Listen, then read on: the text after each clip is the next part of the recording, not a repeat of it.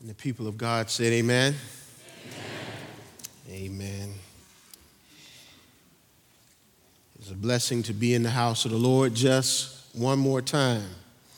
Uh, I never take it lightly that God has given you and me another opportunity to worship Him today in spirit and in truth. Uh, I'm so glad today that uh, God's mercies are new every morning, uh, that He never gives us leftover mercies. And I'm so glad today that His grace is always sufficient. And your presence here today is a testimony uh, that His grace is always sufficient.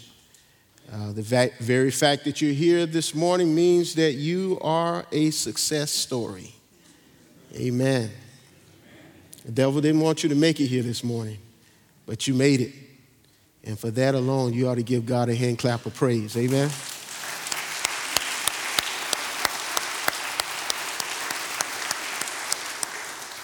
Amen. Amen. We are on a new series, the, third part of this series. We've been looking at the I am statements of Jesus as recorded in the Gospel of John. And uh, John is making a very declarative statement uh, when he uh, captures Jesus making these seven I am statements. In essence, he's saying that Jesus is God. Uh, Jesus is saying that he is God.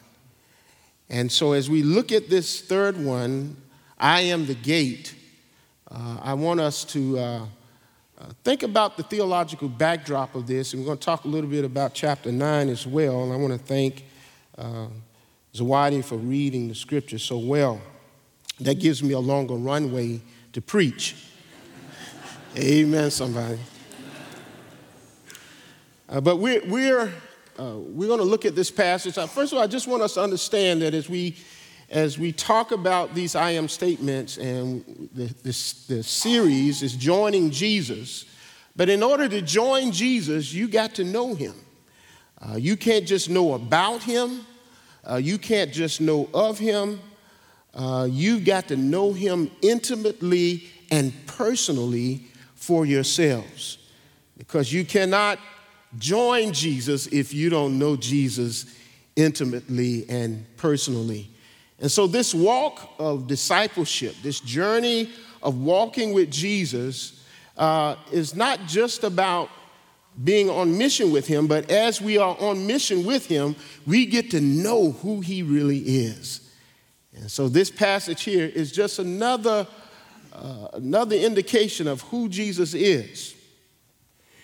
Uh, before we get into chapter 10, I want us to understand the background because one of the things we see here in our commitment to join Jesus in his mission to reconcile all people in, unto himself, the first thing we notice is that in chapter 9, uh, we find Jesus getting into some trouble because he has healed a blind man.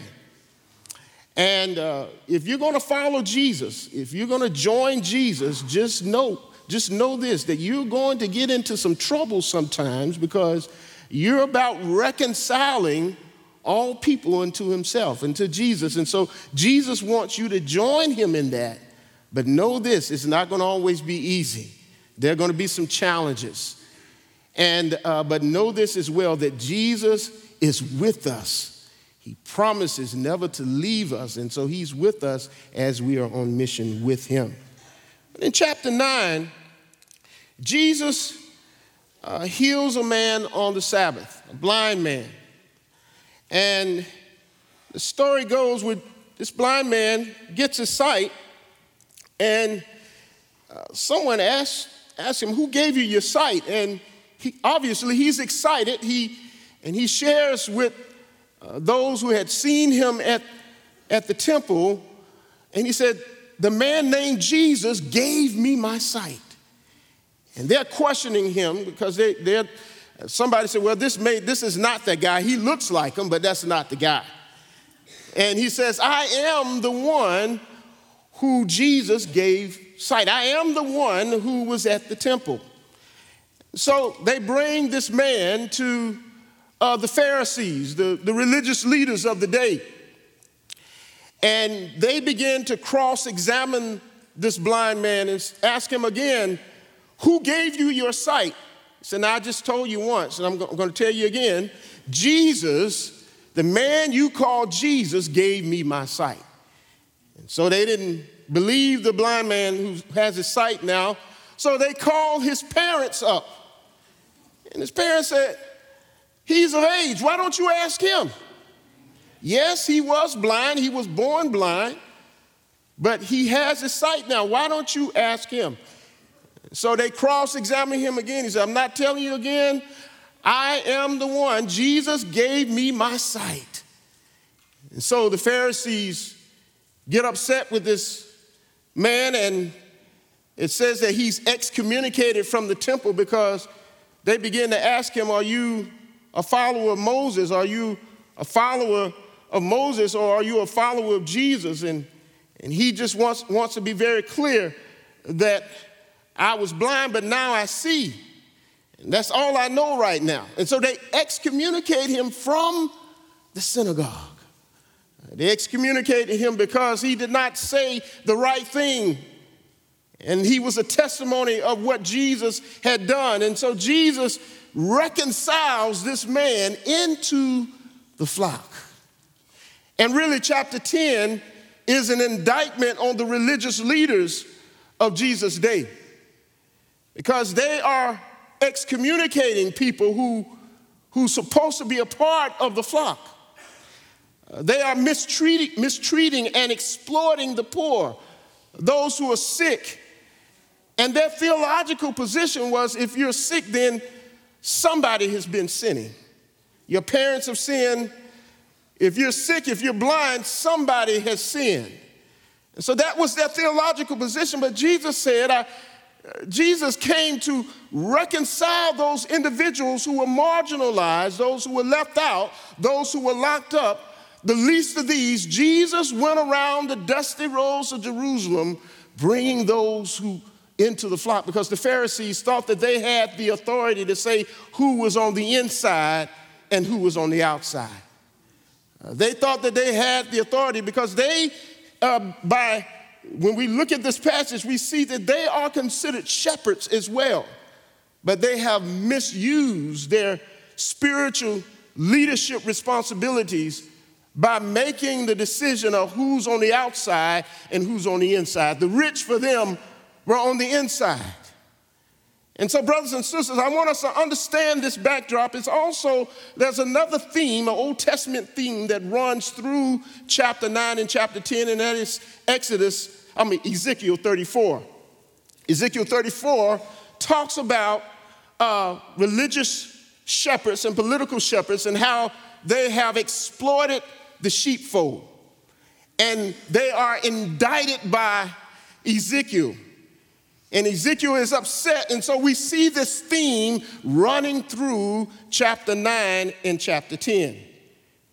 And also, there's a, there's a feast taking place called the Feast of Dedication, the Feast of Hanukkah, uh, which is a commemoration of the Maccabean revolt.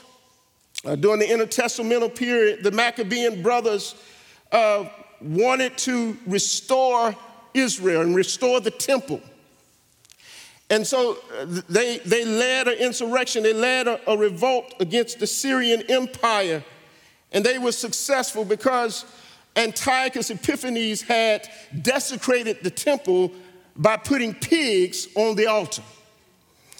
And the Maccabean brothers and the Jewish people were so upset that they led a revolt and restored order by building the second temple in Israel. And so that's the backdrop, brothers and sisters, of this text. And, and Jesus is right there in the winter of Kislev, uh, do, between November and December, and Jesus is present during the feast of dedication. Jesus is present, and Jesus responds to the Pharisees and the religious leaders of his day and say, Hey, you, you've excommunicated this man, but I, I'm going to welcome him into the fold. And so, in the latter part of chapter 9, we find Jesus he has given this man his sight physically, and then he gives this man his sight spiritually. He restores him, he saves him, he welcomes him into the fold. And there we find in chapter 10 uh, the indictment that Jesus gives toward the religious leaders, but also I want us to understand also that there is a, a theme that runs through chapter 10, and John is very clear on this motif of the shepherd and the sheep. That the shepherd has a, an intimate relationship with, with the sheep. Uh, that the shepherd uh, is, he knows the sheep very well. And so here in chapter 10, we find Jesus explaining to his hearers uh, this relationship that he has. And also, by contrast, he shows what a good shepherd looks like, and he shows what a bad shepherd looks like. And he contrasts himself or compares himself with the Pharisees, with the religious leaders of the day. And so Jesus says, This is what a good shepherd looks like. And this is, by contrast, what a, a bad shepherd looks like. You have to understand that the shepherd, the term, uh, this image of the shepherd was used religiously as well as politically. So here in chapter 10, verse 1, he says, Very truly I tell you, anyone who does not enter the sheepfold by the gate, but climbs in by another way, is a thief and bandit. The one who enters by the gate is the shepherd of the sheep. First point I want to make here is that a good shepherd follows protocol. A good shepherd follows protocol. In other words, the good shepherd follows what has been established. He enters in by the gate, by the door. And so Jesus says this is what a good shepherd does. The good shepherd follows protocol. And we see this in Jesus' life, that he's always following, following protocol. Uh, when he is baptized by John, John says, John the Baptist says, I should be baptized by you. But Jesus said, No, no, no, no. It, it's, it's, it's, it's, sufficient that uh, we, we've got to fulfill Scripture. So I want you to baptize me. You find Jesus following protocol all through Scripture, even when he is tested by, uh, by Satan in the wilderness. And every time Satan propositions him and says, If you are the Son of God, command this, command that. Jesus says, Man shall not live by bread alone, but by every word that proceeds from the mouth of God. He's following protocol. And then some wanted to know by what authority, Jesus, do you do all of these miracles? And Jesus said, I only do those things that my Father tells me to do. If, if my Father say don't do it, I don't do it. If my Father says do it, I do those things that are in keeping with the voice and what my Father commands me to do. Jesus is consistently following protocol. But By contrast, we find Jesus saying that anyone who does not enter the sheepfold by the gate, but climbs in by another way, is a thief and a bandit. Jesus is talking about the Pharisees, he's talking about the religious leaders of his day. That they did not, they did not have the sheep, that, their best interests at heart, and that they would enter in from another way. You know, I had an opportunity, I had an opportunity. My wife and I went to Victoria, Canada years ago, and we went to this uh, winery, uh, uh, and right there at the winery, there was a fence, and there was a sheepfold, a sheep pen, and there was a herd of sheep on the other side of this seven foot fence. And I was intrigued by the sheep, and so I walked closer and closer to the fence. And uh, I started calling their names, and they just ate and looked up at me and said, This guy is crazy. they just kept eating, and they looked up at me, and I kept trying to get one to come to the fence. And one of the gentlemen who, who worked uh, at the winery came up to the fence, and, and he grabbed a, an apple and he pressed it down and, and made it edible for the sheep. And he said, You have to understand, sheep, uh, their, their, digestive system, their, their teeth are not tough. And so he broke down the apple and he called the sheep to him. He called the sheep to him, and they made their way to the fence. And he began to feed them. Now, they didn't, rec- they didn't know my voice because I was a stranger, but they knew him. They had a relationship with him because obviously he had fed them before. Now, I think it's interesting. I think it's interesting that uh, when God calls us, that God calls us sheep as men and women, as Christians, that we're called sheep. And the nature of sheep, first, the first uh, nature or characteristic of a sheep is that they're dumb. Amen, somebody. they're dumb, they're directionless, they can't see. Uh, sheep have nothing to be desired.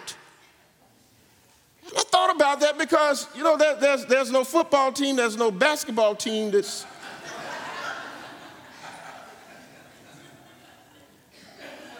after sheep. Even the Dolphins have their own team.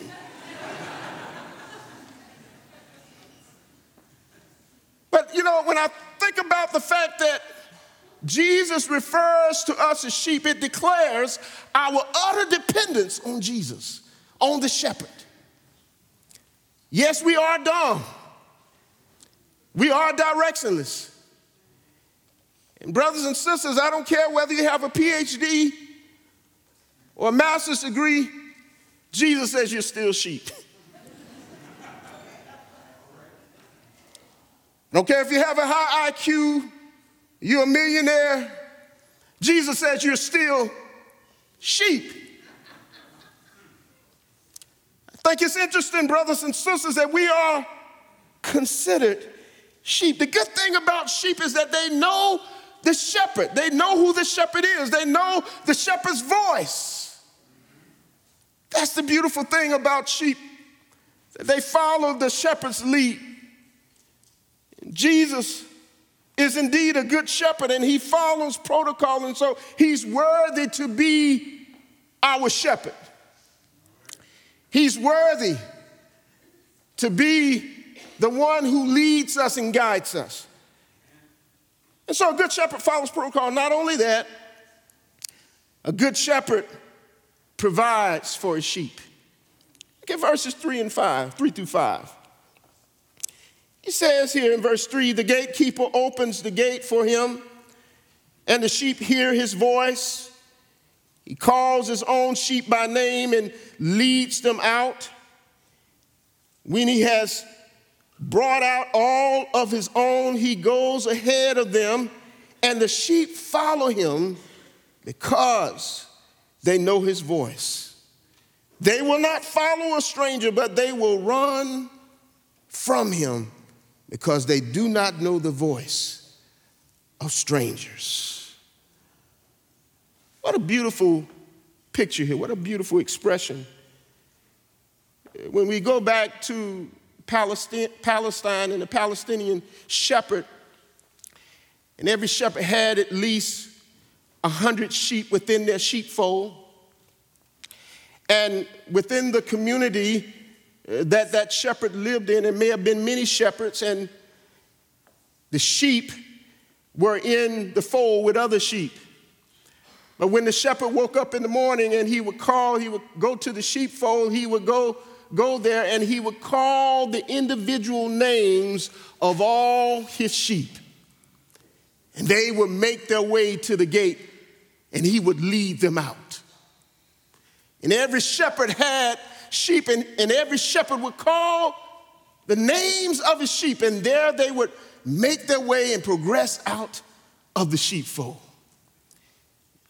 The text tells us that the sheep hear his voice.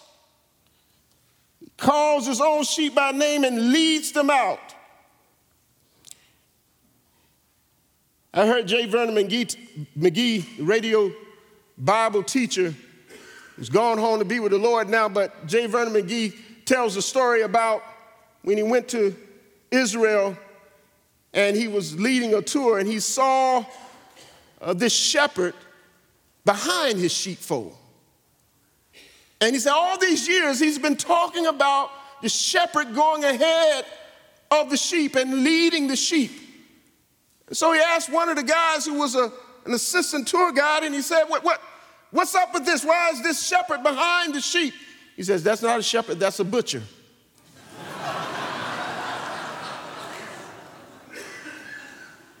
so he was pushing them to be slaughtered. But a shepherd goes ahead of the sheep and leads them down treacherous roads, leads them through valleys and mountains, and goes ahead of them and protects them and guides them down uncharted territory. That's what a good shepherd does. Good shepherd provides, makes sure that they have all the food and substance, substance that they need. And a good shepherd protects. And we find this in this text as well that there's, there's a sense that the shepherd assumes the responsibility to protect the sheep and provide for the sheep.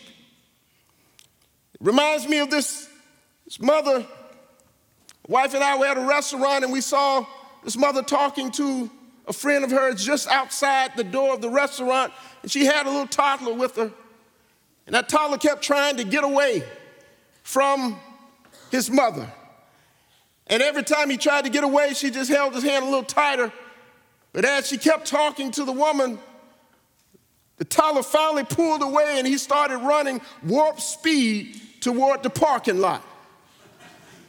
And the mother saw a car coming around, the toddler didn't see it, and sooner than at once, quicker than right now, that mother went toward a child and grabbed the child by the arm and picked him up and put him in her shoulder, on her shoulders. And I thought about that and I said, you know, that's the way God does us sometimes. We, we don't know what's good for us. We don't know that we're running in harm's way. And God, in his maternal nature, grabs us and pulls us up and puts us in his, on his shoulder. And there have been times in our lives that God has protected us from danger seen and unseen. He is a good shepherd that protects and he provides. Can I get an amen in here? So, a good shepherd provides and protects. The other thing we see in this text is that in that sheepfold, and this is where we see where Jesus begins to talk about being the gate. Now, there are two images here. Jesus, there's the imagery of a shepherd, but there's also the imagery of a gate. And Jesus, in this metaphor, in this, this figure of speech, ref, refers to himself as a shepherd and as the gate. He's both. And, and the way Jesus explains this is that when, when, we, when we go back to that Palestinian community and we see that, that gate and we see uh, that wall that has been built to protect the sheep from thieves and robbers and bandits, we see also that the shepherd, shepherd had a tendency that, especially at nighttime, he would lay across the gate. He was the gate. And so the shepherd at nighttime, he would make sure that he was there and that he was awake, and he would lay himself across the opening of the door and the gate, so he was the door and the gate. He did that to protect the sheep. He, he did that to make sure that thieves would not come in from that opening, but they would often try to come the other way. And so the shepherd had to stay awake all night to make sure that the sheep were protected. And isn't that what Jesus does for us? He says he, he laid down his life for us. He laid down his life for the sheep. He protects us. And this is what this passage is telling us, brothers and sisters, that I know, you know, we, we have alarms in our homes, but really only Jesus can protect us. There's a lot going on in our society. There's a lot of earthquakes taking place, and really, Jesus is the only one that can protect us. And what the children of Israel didn't understand, they didn't understand because really, brothers and sisters, they were trying to make Israel great again. Amen, somebody. And Jesus did not fit the bill. He didn't come from the right pedigree. He came from the other side of the tracks. His father was a carpenter, his mother was a peasant woman. And when the religious leaders of Jesus' day begin to look at Jesus and say, well, he's too young to be our leader. He's too young, he, he doesn't look right. And so, uh, by their theological interpretation of Jesus, they felt like Jesus was not the one that God had sent. And so they were trying to make Israel great again apart from the Messiah. And they were trying to say, determine who was on the inside and who was on the outside. Now, to make Israel great again is a good, good slogan. But the only problem with that, as far as God is concerned, and it's all throughout the Old Testament and in the New Testament, that if you really want to make Israel great again, you got to include the poor. If you really want to make Israel great again, you got to include foreigners. If you really want to make Israel great again, you got to include immigrants.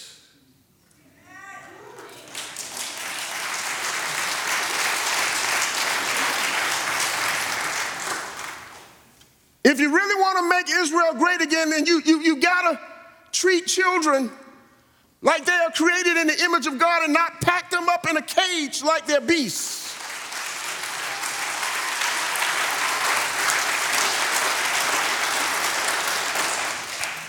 Dr. King said that we have allowed the means by which we live to outdistance the ends for which we live.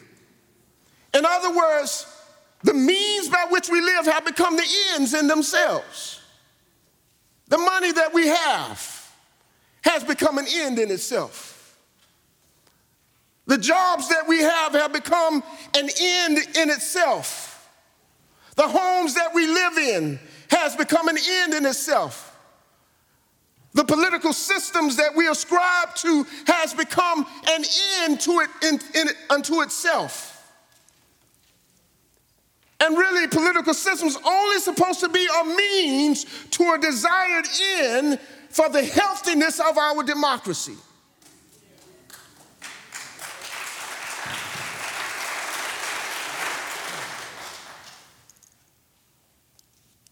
The children of Israel really want to make Israel great again, if we want to make our country great again, we got to include the fact that there are black sheep, there are brown sheep, there are white sheep.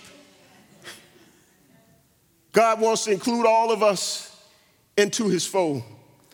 We're not the ones to determine who belongs in the fold. If we really want to make our country great again. Amen? Amen? So, brothers and sisters, when we look at this passage, we, we see that there, there's tension between Jesus and the Pharisees. There's tension between a good shepherd and bad shepherds. But when we look at the concept of shepherd, we also got to understand that there are political shepherds there are educational shepherds. There are religious shepherds. There are all types of shepherds in the text, and there are all types of shepherds in the 21st century. And all of us, the question that we must ask the, that we must ask ourselves is, where have all the shepherds gone? I mean, shepherds who care, shepherds who not only lead but feed. Shepherds who are concerned about the humanity of every man, woman, boy, or girl, regardless of their, their sexuality, regardless of their color of their skin. Shepherds who care and embrace all people.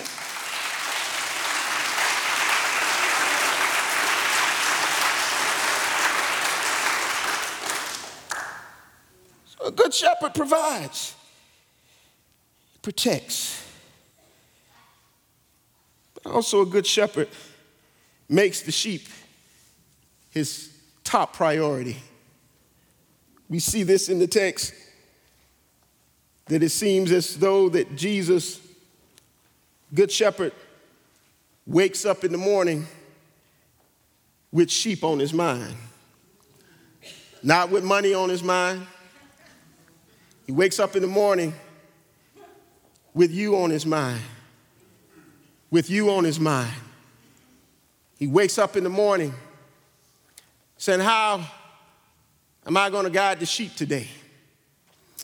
And it's always the desire of the good shepherd to, to guide the sheep into green pastures. And we see here in verses 9 and 10, we see the heart and passion and love of a good shepherd. He says here, in verse 9, I am the gate. Whoever enters by me will be saved and will come in and go out and find pasture. Thief comes only to steal, to kill, and destroy. I came that they may have life and have it abundantly and have it to the fullest. What a great expression that we see that Jesus wakes up every morning. Jesus says, my, my intention is to make sure that the sheep know that I care about them. My intention is to make sure that the sheep know that I love them. My intention is to make sure that the sheep realize that I want them to be all that I've called them to be. I'm so glad that we have a sheep who's hands on, that he cares for us he wants us to have life and to have it more abundantly. He does not want depression to rob us of life. He does not want anger to rob us of his life giving presence. He does not want jealousy to rob us of his life giving presence. He does not want uh, our enemies to distract us if we keep our eyes on the shepherd. Jesus assumes the responsibility to protect us from him who wants to kill, steal, and destroy. Jesus wants us to know that He loves us. He wants us to know that He cares about us. You know, Karl Barth was teaching a class to his theological students. One day he's a theological professor. Karl Barth, one of the students asked him, What is the most beautiful truth that you've heard, studied about as you've engaged in theology and wrote all your theology books. Karl Barth looked at the young man and said, Yes, Jesus loves me. Yes, Jesus loves me. This I know, for the Bible tells me so. That's what the relationship of the shepherd to, to his sheep. Jesus wants us to know that he loves us. He wants us to know that he cares for us. He wants us to know that he, he's looking out for us, that, that we are the apple of his eye. He wants us to know that he doesn't have any favorites. We're all his favorite. He wants us to know that He loves us. Amen. Amen. Amen. Let us pray. Father, we thank you for being a good shepherd, a true shepherd. And Lord, we can say with David, say with conviction, yes, the Lord is my shepherd. I shall not want. Lord, help us to live in light of this truth today that you care for us, that you provide for us, that you protect us, and that, that we are your top priority. Thank you, Lord. In Jesus' name we pray.